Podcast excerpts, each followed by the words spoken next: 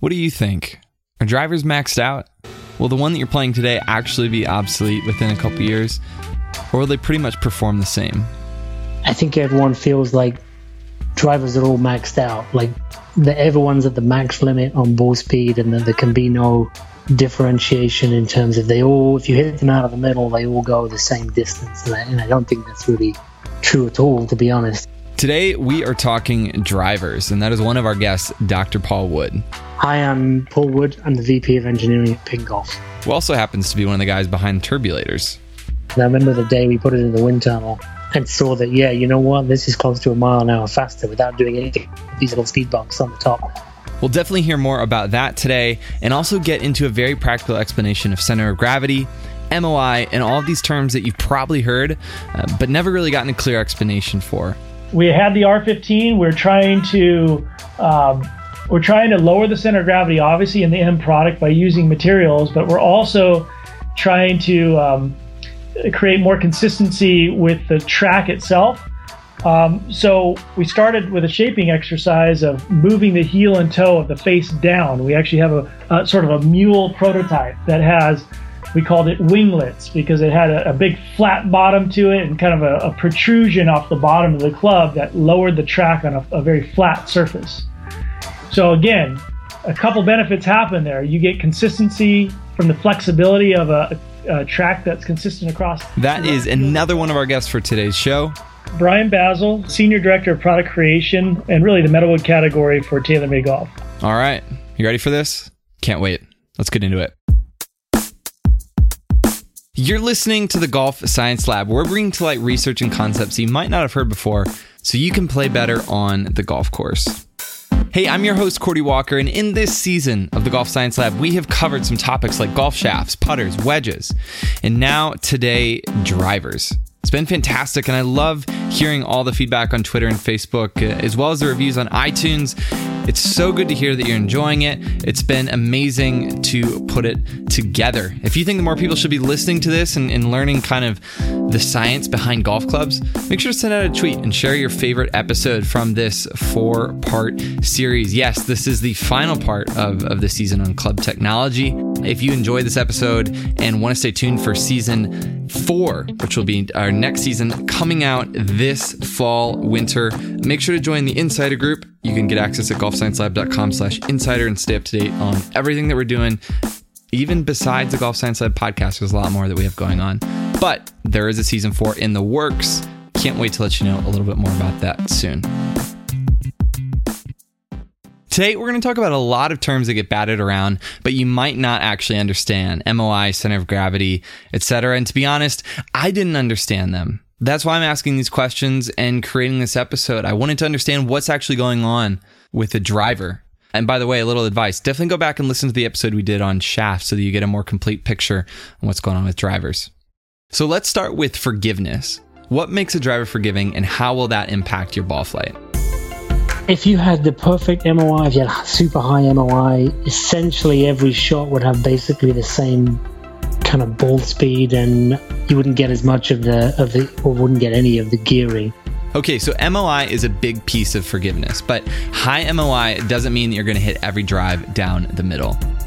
It doesn't mean every shot would go straight because if your face is way open to the path, it's still going to go right curve to the right. You know, there's, there's, those are two separate things. There's one is the the effect of a miss hit on just the club twists, and therefore you get some change in angle and change in spin, but the other is just if you deliver the club face open to the path it's going, then you're going to get a spin in that direction. So it's going to help with your misstruck shots, but does it have anything to do with how far you can actually hit the club? Would a high MOI club be shorter than a low MOI club? An MOI has to do with with forgiveness and distance because it doesn't have anything to do with the distance of your perfectly struck shot, but it's going to help make your miss go almost the same distance as your as your better shot. And everyone misses, especially with the driver. When we do testing, we'll look at what we'd call a, a dispersion area. So if you have 10 players hitting 10 shots each, you've got 100 shots in this dispersion area. And and what you see with the higher inertia clubs is that the the bottom end of that dispersion area moves up So the, the top end of the dispersion area, the very furthest shots kind of stay where they are. But as you increase inertia, the bad shots get better. Need an example? Let's take a look at the G series from Ping. If you just look at kind of the shape of a Ping G2 or G5 and then look at how that shape's evolved over the years, certainly the G15, G20, G25, and it gets a lot more kind of elongated, a lot sort of sleeker looking, which actually looks like it might be more aerodynamic, but is, as we've discovered, is actually not good for aerodynamics. So we were doing things that were really good for increasing moment of inertia and moving the center of mass back and, and down. So MOI, as you increase the inertia, the poorly struck shots go further. That's one effect. But MOI also has an impact on spin and launch. More on that and center of gravity later after this quick break.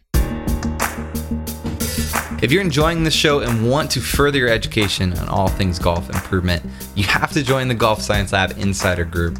It's free for one and we'll send over some content you definitely need to see to get better at understanding what the research says about performance and learning. We've been adding a lot of content lately about this, and when you sign up for the group, we'll send over a series of emails walking you through the most important pieces of that. Check it out at Let's talk about center of gravity. It's probably something that you've heard before, uh, and it's not actually just a golf term, it's a physics term that means the point at which the entire weight of a body may be considered as concentrated so that it is supported at this point the body would remain in equilibrium in any position. Okay, that's a physics term, not a golf term. We're golfers. Let's go to Brian Bazzel from TaylorMade and see how this works with their M1 driver with the adjustable weight system, which is moving the center of gravity around. In the case of the M, M1 driver, you have um, you know 15 gram weight in the front track and you have a 10 gram weight in the back track. When you move those weights, you're moving the center of gravity of that head. And when you move the center of gravity of that head, you're changing uh, if you impact the ball or uh, the ball impacts the face in the same place and you've moved that weight in a different location, you will get a different ball flight. And so take the example of, of moving that 15 gram weight in the front track. That would be the track parallel to the face of the club or the right and left track. Let's say you move it in the heel, you move it towards the hosel. You're changing the, the center of mass of that club. And so if you had impact if you hit it in the exact same location on the face, and now the weight, the center of that mass is more heelward, you're going to get a gear effect. And so the ball is going to want to have sort of a, the face is going to want to flare open a bit more and the, and the ball is going to want to turn sort of right to left and provide a little bit more draw or a little bit more left bias to it. In addition to that, with the weight moving in the heel, you know, the, the CG or center of gravity away from, from the shaft is getting shorter. And so your ability to, to your hosel inertia, what we call it, um, your ability to rotate the club becomes a little bit easier. So it's a, a double effect in that case. So we're looking at moving the ball flight left and right. Pretty simple to understand there. Uh, but then what if we move that weight forward and backwards? So you want to create um, basically a, a marriage of the right launch and spin to maximize your carry distance and your rollout. And so with the backtrack, that allows you to really fine tune the launch angle and spin rate and provide that ultimately that distance. Um, there are other things that are happening when you move that weight. The inertia and stability of the product changes, but ultimately, if you keep it simple in the sense of launch and spin, you can do that through that backtrack. If you move it all the way in the back, you're moving that mass further away from the center of mass of the club, and your your inertia values are starting to increase. So the what is the inertia providing? Well, it's providing that stability on off center uh, shots and protecting ball speed when you miss hit it. And so, though we call out that backtrack is just high and low for trajectory, it actually is high and low as it relates to inertia.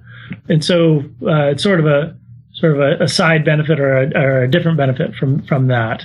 Let's get a little more detail on what's going on when we move that weight around like that with Paul Wood. Similarly, as we go high and low, as the center of mass is higher, you're going to tend to get lower launch, more spin. As the center of mass goes down, you get higher launch, lower spin. So, just to reiterate that quickly center of gravity up equals dynamic loft goes down and spin increases. Center of gravity down equals dynamic loft goes up and spin decreases. Through similar effects, but in, in the other orientation. And the center of mass front to back is a little more of a maybe a tricky one to kind of get your head around a little bit, but because the center of mass is naturally more forward in the driver, there's a lot of weight in the face because the face has to be fairly thick so you don't break the club essentially. Um, that's where all the impact happens, so that's where you need you need quite a bit of the mass. And also up in the hosel, there's, there's a fair amount of mass. And so, generally speaking, if we don't do anything special in the design, the center of mass is going to be quite far forward. As we move the center of mass back, as we do some things to be able to lighten up the hosel, lighten up the face, and pull the center of mass back, we're also increasing inertia at the same time. And so, actually, the biggest effect of moving the center of mass back is the fact that we're increasing the inertia. But it also helps give you a little more dynamic loft. So you can use a lower lofted driver, and with a center of mass that's further back, it kind of it gives you a little more bending of the shaft at impact, and so you can get some of your launch dynamically. Use a lower lofted driver and get a little more launch dynamically. And generally speaking, using a lower lofted driver kind of helps us keep spin down, keep ball speed high, and so that's generally a positive thing. So just to break that down quickly, center of gravity forward means the dynamic loft goes down, spin decreases, and MOI decreases. And now, if you move that center of gravity farther back, the dynamic loft goes up, spin goes up, and MOI goes up. So you might be asking yourself now, what's best? When that weight is forward, it's actually the the longest setting on a on a robot in a center strike because the, the CG is closest to the center and you're reducing the spin the most. Uh, and so you're getting you're sort of getting a double benefit, and that's a, that case. So that for players that you know perhaps they don't hit it all over the face as much, um, they're a little bit more consistent, and they really have a lot of speed and want to keep the spin down and optimize that speed. They would look to maybe put the weight in the in the forward position. But you're not a robot, so that might not be best for you, and it's not even best for some tour pros. So we found with our pro, we we used to make you know, a line of drivers that were more aimed at the, the better players and they were maybe a little smaller head uh, or a little kind of smaller shape and, and not as high moment of inertia. And, and we found that 95 plus percent of our tour players would still choose to play the most forgiving driver because they were getting the best results out of it. And the, and the, the high moment of inertia really helps high swing speed players. So yes, the answer is bringing the CG a little bit forward and down is good because keeping the spin down is important, but sacrificing too much moment of inertia ends up hurting more than it helps. One of the main reasons that Paul and Brian are able to continually improve the change MOI and center of gravity at their different companies is because they've been able to free up weight with new types of materials and casting technology. The dragonfly sections on the on the crown of a G driver are three sheets of paper thick.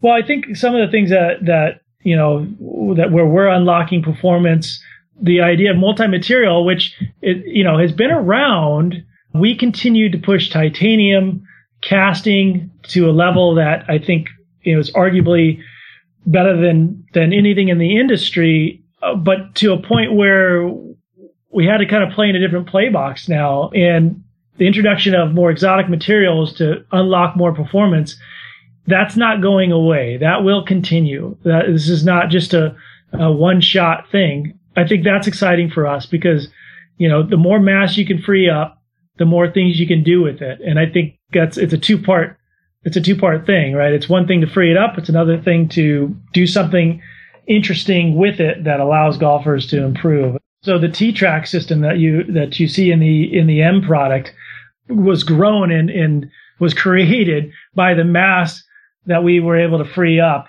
in that uh, carbon crown, that seven layer carbon crown.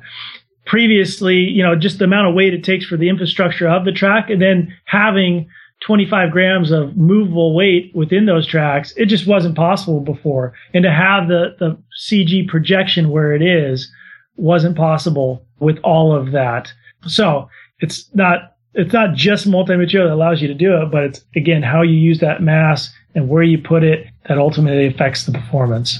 So we've talked about MOI and center of gravity, really these critical concepts when it comes to engineering any club. One component that has become more mainstream over the past few years has been aerodynamics. Uh, we have Ping with their turbulators, Callaway talking about working with Boeing, and obviously people are paying attention to this.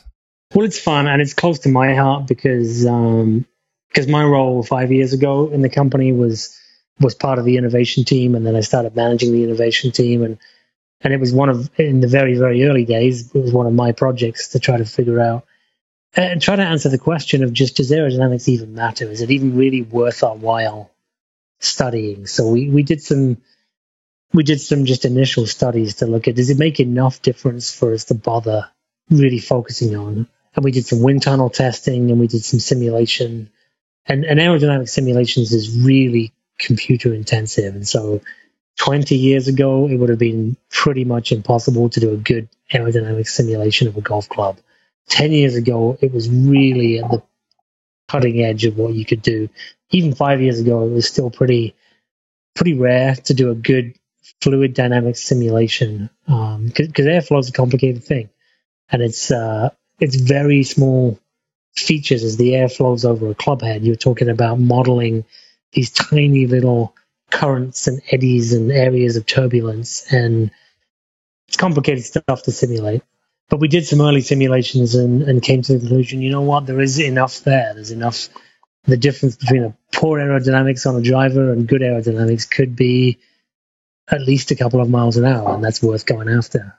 And so that's kind of where the idea for Turbulator started. And it was myself and one of our other research engineers that, that did this early work on Turbulators sort of inspired by by seeing similar features on other in other areas. Airplanes, uh, small, particularly small light aircraft, use things called turbulator strips on wings to try to help energize the flow. They say is is, is kind of how they refer to it. And that's what it's doing for us on our driver. It takes an area where the airflow separates from the club or would separate from the club, and it helps it kind of stick to the club, which leads to a smaller wake, which leads to less drag, which means you can swing it faster. That's the extremely simplified version of it. But, um, you know, so it's been really fun for me going from that initial concept of does it even matter to here's an idea, let's test it. And I remember the day we put it in the wind tunnel and saw that, yeah, you know what, this is close to a mile an hour faster without doing anything. These little speed bumps on the top, we're gaining nearly a mile an hour. Was just fantastic for us. And and then figuring out how to actually get it on the club and be able to make it repeatably and, and manufacture it and then kind of seeing it get to market on the G30 was, has been really fun for us. So now we have full-time fluid dynamics um, experts. We have a couple of PhD guys who that's what they studied at university and, and they're, they're working on the cutting edge simulations and we still use wind tunnels and just trying to do whatever we whatever we can to keep optimizing because every every few tenths of a mile an hour we give the players another yard here and a yard there. Thank you so much for joining us. Really appreciate the guests on this show. Paul Wood for taking the time to share with us. You can find him on Twitter at PaulWood79. Check out the latest G Driver and thank Paul for those turbulators getting you a little extra speed. And also, thank you, Brian Bazzel, for joining us. You can find him on Twitter at BBAZZL. Uh, and now that you understand center of gravity and the impacts of moving weight around, pick up an M1 and see what it does for your game. Make sure to head over to golfsciencelab.com slash insider. Get access to the content first and stay up to date on what we're documenting in golf science. This episode was hosted and written by me, Cordie Walker. You can follow me on Twitter at Cordie Walker. It was edited, mixed, and produced by Just Hit Publish Productions. Music includes RSBN by Blank and Kytt, Only Instrumental by Broke for Free, Here's the Thing by Lee Rosevere, all licensed under Creative Commons by 3.0. We'll see you all next time on the Golf Science Lab.